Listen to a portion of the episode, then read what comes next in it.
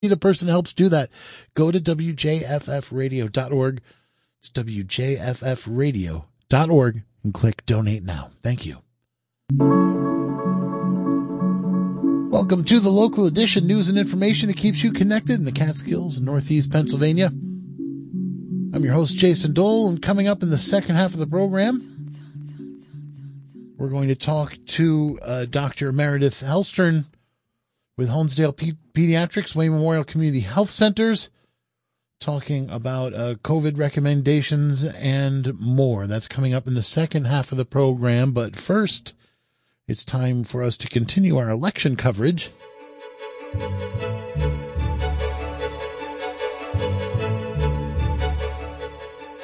And uh, Radio Catskill, the local edition, are keeping you connected with the issues and the candidates this election season so you know before you go to the polls in November.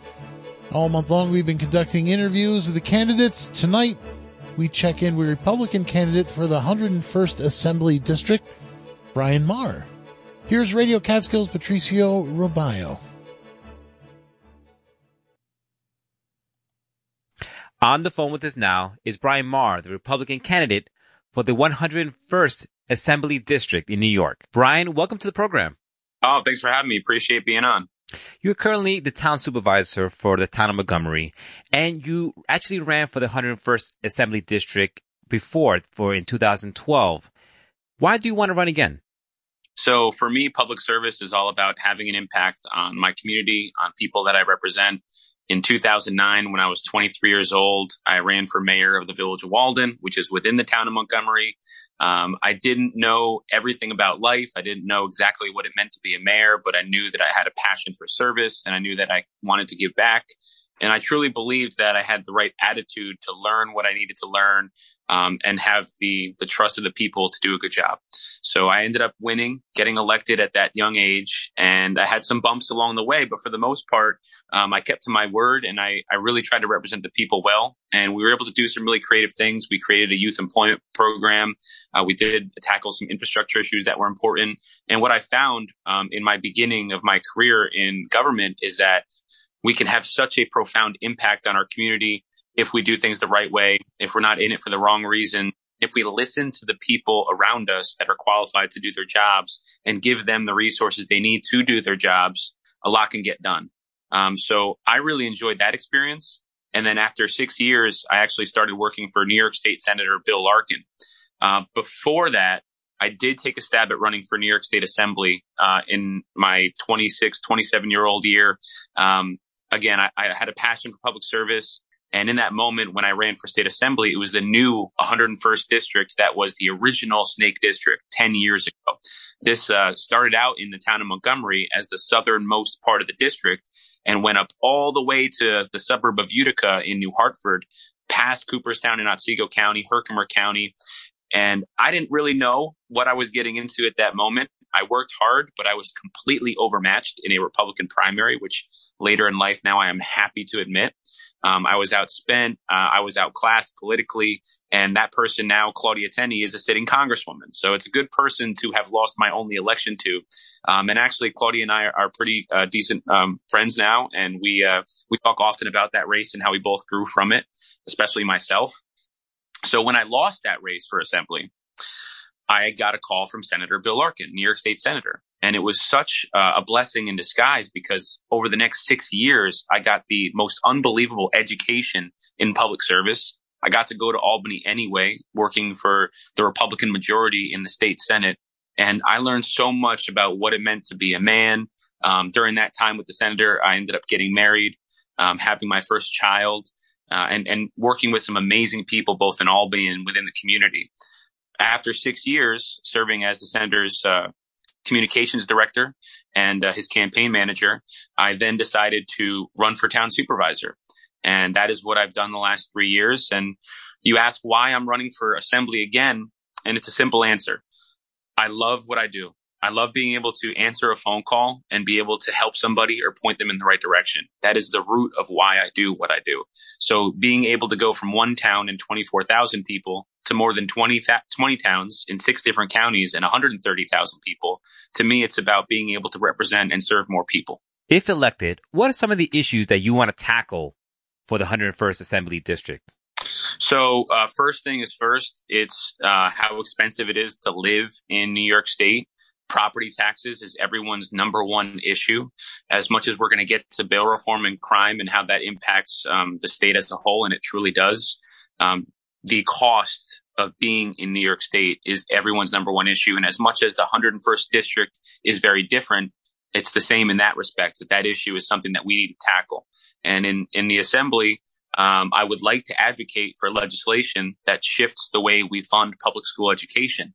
I think in other states, uh, they do it in, with a different fair tax where it's a combination of maybe an increase in the income tax and the sales tax. And as a Republican, and nobody wants to hear tax increases, but at the end of the day, it's not sustainable for homeowners to bear the cost of funding public school education. Over 70% of your property taxes is to pay for public school. And uh, we need to be able to support our public schools, but we need to fund it in a different way that doesn't put it all on the shoulders of property owners and business owners that can't make ends meet, especially seniors on fixed incomes. What other ways can we fund the schools if it's not through taxes? The way we normally raise taxes now for school, like property school tax. Yeah, so as I just said, it's it's described often as the fair tax. I think Mike Huckabee might might have been one of the first Republicans to talk about that. And it's really it's a combination between sales tax and income tax. Right now, that's a tough situation for New York to even discuss because I think we're in the 48 or 49 out of 50 states in income tax.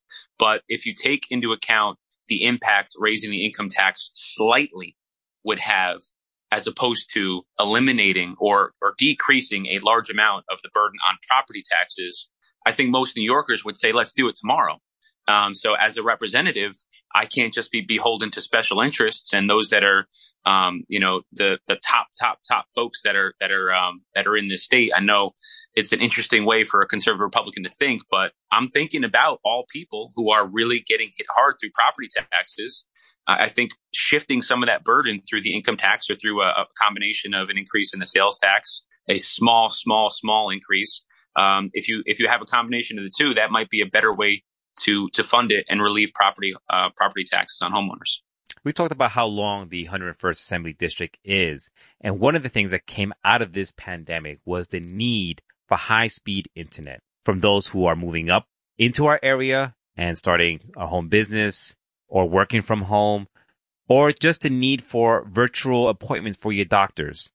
The need for high speed internet to be competitive in this world is, is great here in the Hudson Valley.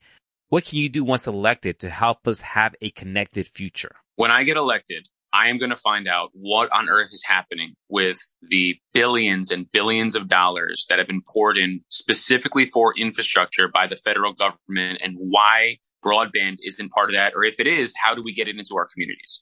We have had a historic amount of spending at the federal level that is supposed to be filtering through our state. And as a town supervisor for the last year, I can't even get a question answered on where we apply. Uh, and the answer that I have been getting is, oh, it's going to be within current programs that exist. And that's not acceptable. It's just not. I've been a municipal official for uh, nine years in total, and we need assistance. We've needed it for 10 years, 20 years, 30 years, and we have all this money, the influx of money coming in from the feds. Where's it going? Uh, what's the plan? And broadband should absolutely be a part of infrastructure in our future because it can't just be about fixing the roads and pipes, which needs to be fixed immediately. Infrastructure should be about broadband um, it should be about um, protecting our, our lines that are above ground and maybe even talking about how do we get them below ground. And I know that's a big capital expenditure, but again, we have all this money. Where's it going? And that work will also create jobs. When it comes to broadband and the importance of it in rural communities, as I'm sure you know, that's how we help create jobs. A business isn't going to come to an upstate part of New York in the 101st district without certain infrastructure. Water and sewer is important, so they're going to identify areas that have existing water and sewer, but broadband is equally important. When a company comes in and does a market analysis, they look at where they can find jobs.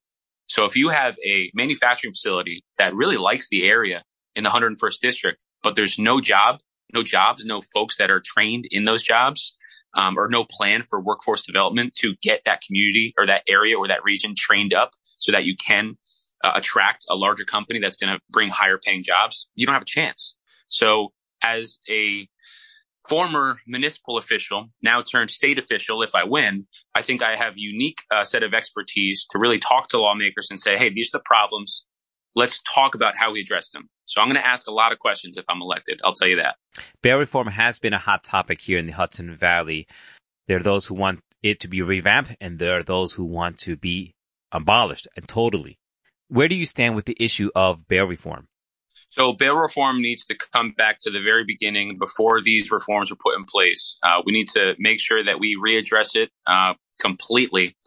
What we did to try to impact the situation uh, that was hurting some folks in in New York City, it really has devastated our communities, both in New York City and in upstate New York, Western New York, um, North Country. Every part of New York State is really has become more unsafe due to the bail reform measures. So we need to start from scratch. Uh, we need to. Uh, I would completely repeal it, but if there was an opportunity to at least have a discussion on how we make changes, we have to do something. And I would start there, and I would talk to my Democrat colleagues in the Senate and the Assembly and say, hey, who wants to really address this issue? The problem is this when you have uh, senior Democrat elected officials saying that there is no correlation between the rise in crime and bail reform, they're lying to themselves and they need to be called out and we need to have real conversations. And I'm not, I'm not going to sit here and say it needs to be this or else. I really want to have legitimate conversations, but we got to welcome our judges in. We got to welcome our law enforcement agencies, the folks that are on the ground dealing with this problem. We need to listen to them. I didn't have success as a mayor or a supervisor because I did everything myself. I believe we had success as a team because I gave professionals who had the experience the resources they need to do their jobs.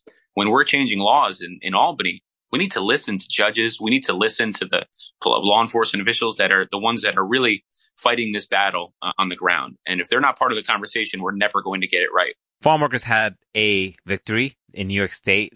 The threshold for overtime has been lowered, will be lowered from 60 hours to 40 hours over 10 years. Some farms say that this will cause their doors to close, while others say this is a victory because those who are working overtime should be paid that. What are your thoughts on this latest development with farm workers? I think it's similar to raising the minimum wage. Um, I think at the end of the day, there are some folks out there who simply see this as a, as an issue. Uh, folks don't make enough money and they need to be paid more, but you have to talk about the impact of what that means. If farms do close, because that is a legitimate, real possibility, if folks cannot create a profit to make money to keep paying employees, they won't, they won't exist. There's a bottom line, especially on certain farms where they can't even raise the price of their products, where the, the price of their products is dictated by the federal government. Um, there are farms that are completely stuck. So if you raise how much they have to pay their employees to a degree and they can't raise how they how much they get paid for what they're farming, how does that work? What what else can you do but close your doors? So I would say we're going to take a, a real hard look at the impact this has, but there is real truth to um, trying to help people by giving those folks a, a raise in salary and, and, more overtime and hurting them in the process by eliminating jobs and creating uh, the need for farmers to have more automation in what they do than having folks, real human beings that, you know, stimulate the local economy and, and, uh, and gain from having the jobs. We, we, need to really look at that, that impact. I'd be curious to work with, uh, uh, non-government think tanks that are really putting in the work to do the research to see what they come up with and uh, what the impact is. But I definitely would have concerns about uh, how that's going to really hurt people more than it will help them. Hopefully it doesn't, but I, I do have some concerns there. When the voters go to the polls this November 8th, why should they vote for you, Brian, instead of your opponent, Matthew Mackey? I like Matthew. Um, so I would never say anything negative uh, about Matthew. This is an individual who really has shown a level of civility on the campaign trail that I respect. Uh, I wish all campaigns were like this one. You should vote for me because I'm going to put in the work. Uh, I have the experience as a municipal official and I will work hard to represent everyone and listen to everyone. I'm not someone who wants to get elected to the state assembly for the purpose of having a job and keeping my job. I want to have conversations. I want to work with both Democrats and Republicans to make meaningful differences. I have three children at home. I'm not going to go to Albany and take time away from them unless it's going to be something that's going to be impactful for people. And that's why I want to do what I want to do. And, that's why people should vote for me. Brian, before we go, is there anything else I have not touched on that you want our listeners to know about your campaign or you? Uh, yes, I, I've really can't do what I do without my team. If I am elected uh, in the state assembly, I'm going to put a great team around me and I'm going to do everything I can to just continue to be someone who's genuine, who tells the truth and is a fierce advocate for people um, who otherwise can be voiceless. And that's who I am. That's what I'm about. We were talking to the Republican candidate for the 101st Assembly District, Brian Maher. Thank you so much for joining us on the local edition. Oh, you're welcome. Thanks for the opportunity.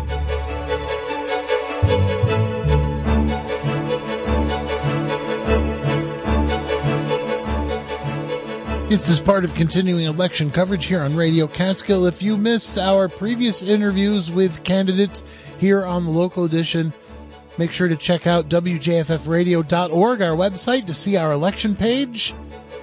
Click our election page button, catch up with the candidates.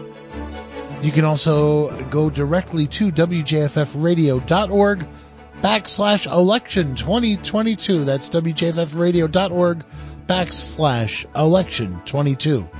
When we come back, we'll be talking COVID, vaccines, and more.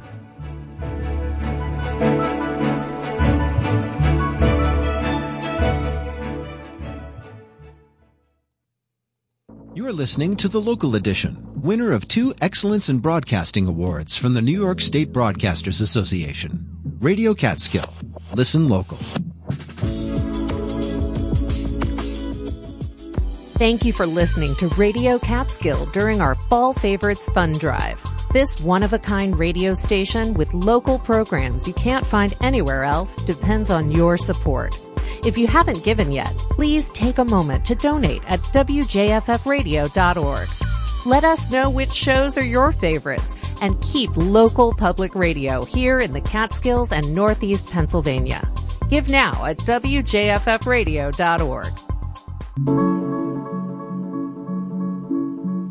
Welcome back to the local edition news and information, keeping you connected in the Catskills, Northeast Pennsylvania. I'm your host, Jason Dole. Well, this year, the CDC expanded its recommendations for COVID vaccines for children, saying that children aged six months and up would now be eligible to receive the vaccine and the booster, both approved for emergency use by the Food and Drug Administration. just days ago, the CDC's independent vaccine advisors went a step further voted to add most COVID 19 vaccines offered in the U.S. to the childhood, adolescent, and adult immunization schedules. Here to tell us more about the vaccines and how to stay safe this Halloween, we have Dr. Meredith Helstern, board certified pediatrician. Board certified pediatrician with Honesdale Pediatrics, part of the Wayne Memorial Community Health Centers. Dr. Helstern, welcome to the program. Thank you so much for having me. So I guess let's start off with talking about uh, recommendations for COVID vaccines for uh, really young children. What, do, do you recommend that? We absolutely do. So I think the really young kids are the ones who absolutely need the vaccine the most. Um, they can't tolerate wearing a mask and they don't really understand that concept of social distancing that we've all been trying to follow for the last couple of years. Um, anybody who's got a toddler, and I've got a two-year-old at home, knows that there's no such thing as personal space. Um, so anything that we can do to protect the kiddos and the people that care about them um, and care for them is something that we really consider important as pediatricians. Are uh, are children getting vaccinated? Are the parents uh, bringing their children in to get vaccines?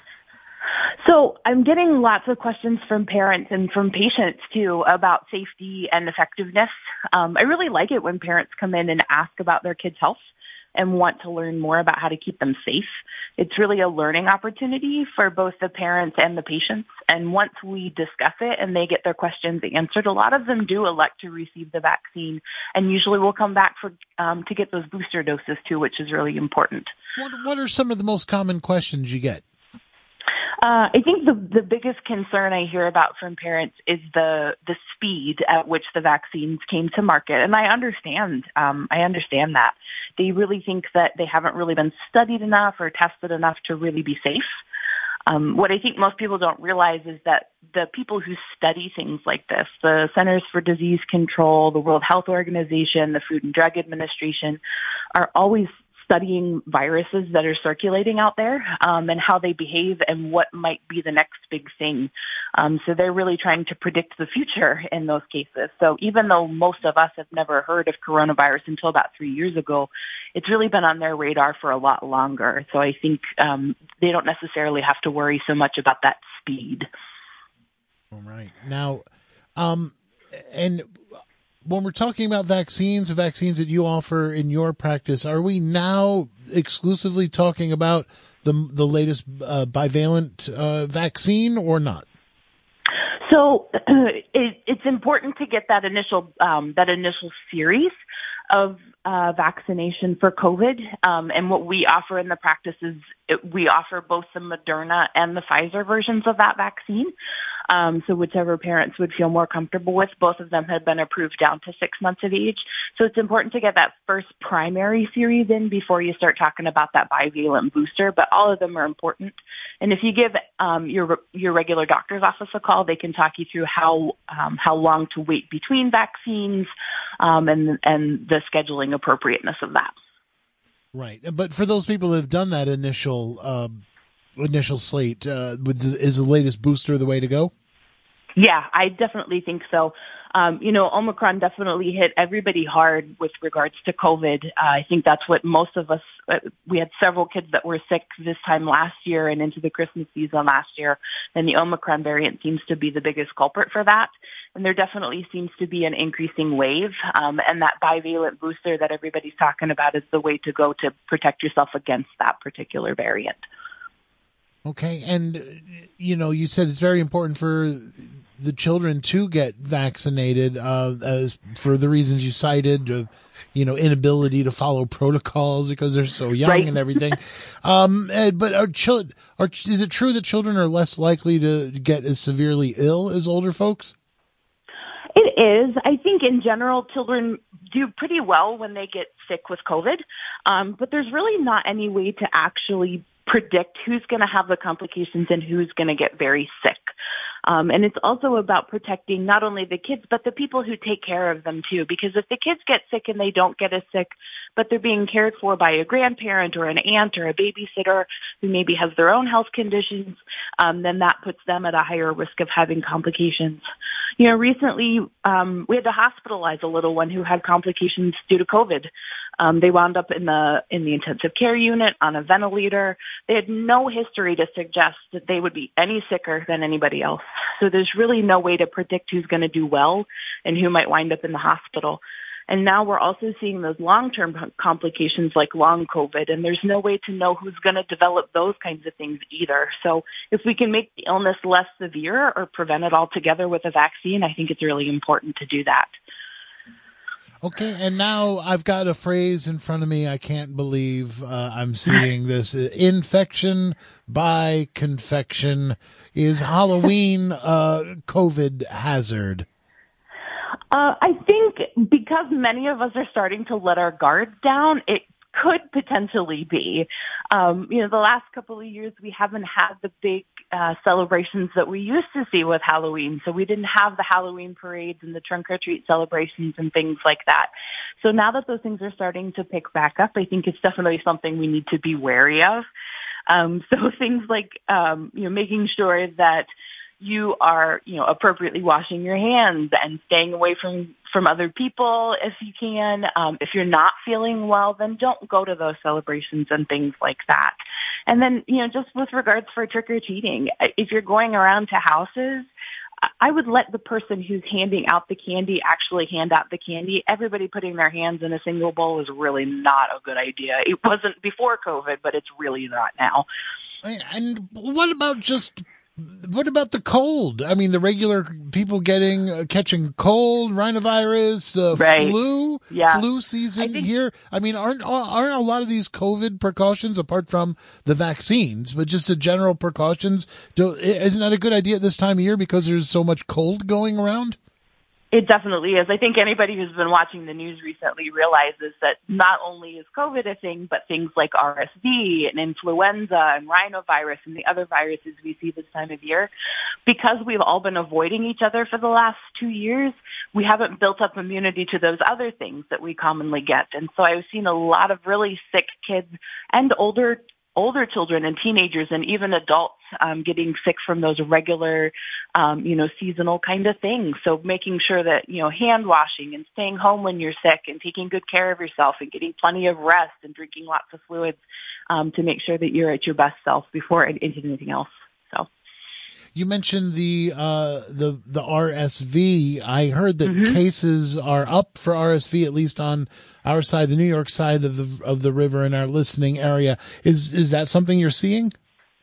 Absolutely, we're definitely seeing it down here in Pennsylvania, where I where I work as well. Um, and I think really um, nationwide, anybody who follows uh, these kinds of trends has seen that RSV, which stands for respiratory syncytial virus, um, is a virus that has definitely picked up some steam. Um, it's one of those seasonal viruses that gives you things like cough, congestion, runny nose, fever, um, you know, maybe some vomiting and some diarrhea. But it can be serious, particularly in very young children. So those kiddos that are younger than three months of age. And so if you have those little babies that pick up RSV, a lot of them wind up being hospitalized and having serious complications from that. In fact, there's really a nationwide crisis as far as um, pediatric bed availability goes. So those kids that do need to be hospitalized, we're running out of places to put them. So making sure that you protect yourself from any kind of respiratory virus is really important this time of year. Before we go, is there anything else that, that you want to say about health, especially health for children and, and things to keep in mind at this time of year? Yeah, I think, um, you know, since the pandemic started in the last two and a half years, we have definitely seen a big drop off in my office and in talking to friends um, that do this thing for a living too. Um, we see a big drop in kiddos that are coming for just their regular checkups um, which is really concerning to us as pediatricians. So we use those visits to assess how your child grows and how they develop to make sure they're healthy um, and identify things early on that need intervention and we can do something about early on. Um, but we also like to make sure they're up to date on their other vaccines. So things like chickenpox, measles, mumps, rubella, tetanus, that kind of stuff. We need to make sure that we're protecting our kids from those things too. Um, you know, we've been taking precautions in our offices to make sure that everything is safe. So it's really important not to skip your child's regular checkup. Okay, well that that all makes sense. I want to thank you so much for for uh, sharing this information with us, uh, Dr. Helstern. Thank you so much. Thanks for having me. All right. And that's going to do it for the local edition tonight. We were just talking with uh, Meredith Helstern, MD with Honesdale Pediatrics, Wayne Memorial Community Health Centers. For more information about Honesdale Pediatrics and all the pediatric services offered by Wayne Memorial Community Health Centers, information's at w wmchc dot dash net wmchc dash dot dash net This is a local edition. Uh, you want to stay tuned? Coming up, we've got uh, Ramble Tamble with John Gordon coming up at 7 o'clock. Stay tuned. Oh, I'm sorry, and I should notice one more time, I should make mention. It's our fund drive. We do need to hear your support. Give us a donation. Give us a call, 845-482-4141. Donate now at wjffradio.org. Also, again, at wjffradio.org. If you missed any of the candidate interviews that we've been doing all month long, getting ready for election day, it's coming up on November 8th. All of our election coverage is available at wjffradio.org. Click the election page button there or go to wjffradio.org backslash election 2022. I've been your host, Jason Dole. Tomorrow, Patricio Robayo will be here with more from the local edition.